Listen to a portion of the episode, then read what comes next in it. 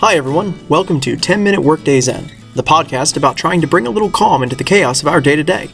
Every episode, we read through a Zen koan or other teaching and talk about how the lessons we learn can be applied to our lives. I'm your host, Chris Aiken, and today we'll be talking about learning wisdom from silence. Today's koan is titled The Dead Man's Answer. When Mamiya, who later became a well known preacher, went to a teacher for personal guidance, he was asked to explain the sound of one hand. Mamiya concentrated upon what the sound of one hand might be. You are not working hard enough, his teacher told him. You are too attached to food, wealth, things, and that sound. It would be better if you died. That would solve the problem. The next time Mamiya appeared before his teacher, he was again asked what he had to show regarding the sound of one hand. Mamiya at once fell over as if he were dead. You are dead, all right, observed the teacher, but how about that sound? I haven't solved that yet, replied Mamiya, looking up. Dead men do not speak, said the teacher. Get out. There are quite a few koans where the teacher in the story asks the pupil about the sound of one hand clapping. Since that's a koan in and of itself, to me that shows that Zen uses this idea to illustrate a very important point. So, what is the sound of one hand? In our koan, Mamiya's teacher tells him that he's too attached to the things in his life, and makes a special point to mention that he is too attached to that sound. Presumably, Mamiya is focusing too much on the sound of one hand in his meditations. You could argue that this is exactly what he was supposed to be doing, so why is it that this teacher is telling him to both meditate on and become detached from the sound he's asking Mamiya to explain?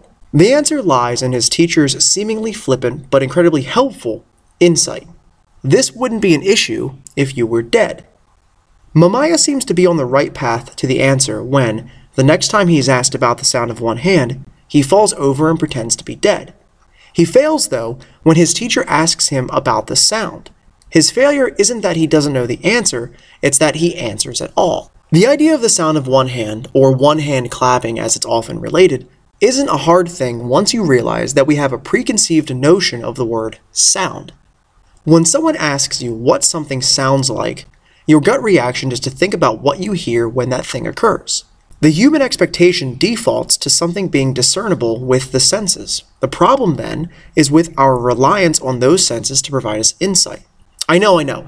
In episode 12, How Grass and Trees Become Enlightened, I specifically asked you to ignore sight and then focus on the other senses in order to learn more about the world around you. It totally seems like a contradiction to now tell you to stop focusing so much on those senses so you can learn something new. As you probably expect, I don't think there's a contradiction here at all, and here's why. The world is both complex and simple at the same time.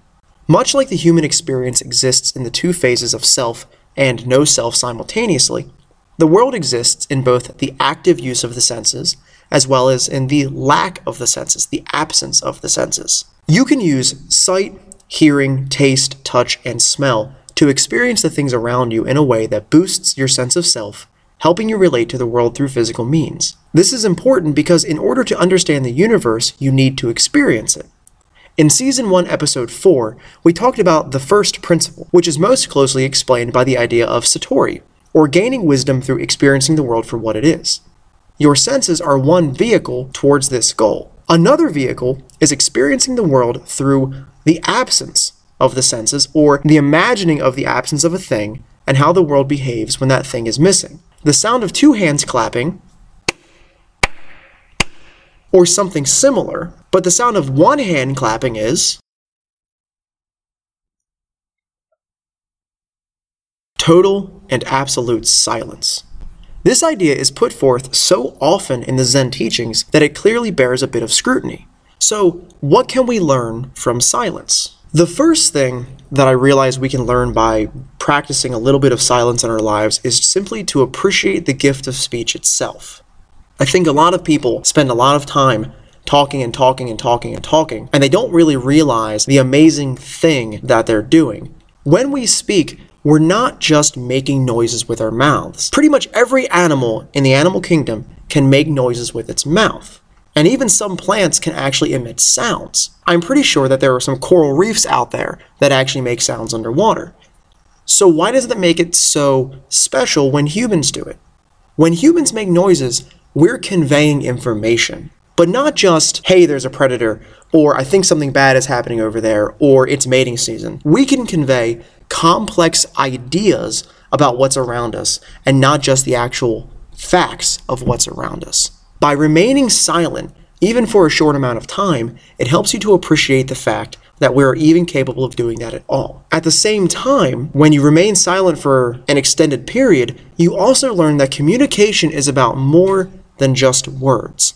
When you look at people who are deaf or mute, generally speaking, they're not speaking. So, how do they communicate? Well, sign language is a very good example of communication that uses gestures as well as facial expressions and the method in which a gesture or facial expression is given to tell you all sorts of things about what that person is thinking and feeling. It conveys information without the use of actual sound. If no one in the world was silent, if no one in the world was deaf, we probably wouldn't have as good of an understanding about nonverbal communication as we do. But when you practice even a little bit of silence, you see that the nonverbal communication that you throw out to the world is just as important, or in some cases, even more important than the verbal communication. And the reason that you can learn a lot of this stuff by being silent is because the sound of your own voice is distracting. It's not just distracting to other people who are trying to enjoy some sort of silence in some cases, it's also distracting to you. You're spending so much time throwing things out into the world that you're not taking enough time to listen and bring things in. You're distracting yourself from the act of listening to the world around you because you won't shut up for a second. And sometimes sound really is counterproductive. Sometimes it's not what you say or even how you say it, it's whether or not you say anything at all. There's this old adage when it comes to negotiations or sales that the person who speaks first after an offer is made loses. Now, this may or may not be the case, but having worked in sales for a very, very long time, I can honestly say that when you give people time to make decisions on their own, they're more likely to go the direction you want